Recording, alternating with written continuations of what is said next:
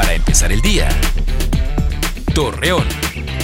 Muy buenos días, miércoles 27 de enero le presentamos la información para empezar el día. José Rosa puro gobernador de Durango, informó que ante la llegada de más vacunas contra el COVID-19, se espera con ello concluir la aplicación de la dosis al personal del sector salud para iniciar con los adultos mayores. La contaminación ambiental en la comarca lagunera es un grave problema que está afectando al planeta y la salud de las personas. Al respecto, el especialista Miguel Samarripa detalló que aunque se toman medidas para reducirla, aún faltan acciones que mejoren su calidad.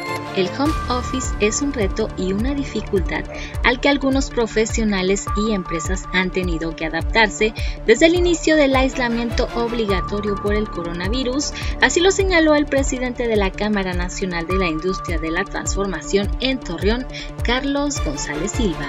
Ante la falta de agua en algunos domicilios de la ciudad, Felipe Vallejo, director de Medio Ambiente en Torreón, invita a la ciudadanía a crear conciencia y soluciones que ayuden a cuidar este valioso recurso. Luego de un robo suscitado en una unidad de transporte público de la ruta Dalias, el alcalde de Torreón, Jorge Cermeño, calificó este hecho como lamentable. Asimismo señaló que se investigará para dar con los responsables. Acompáñenos con toda la información dos minutos antes de las 8 de la noche por Mega Noticias. Para empezar el día, Torreón.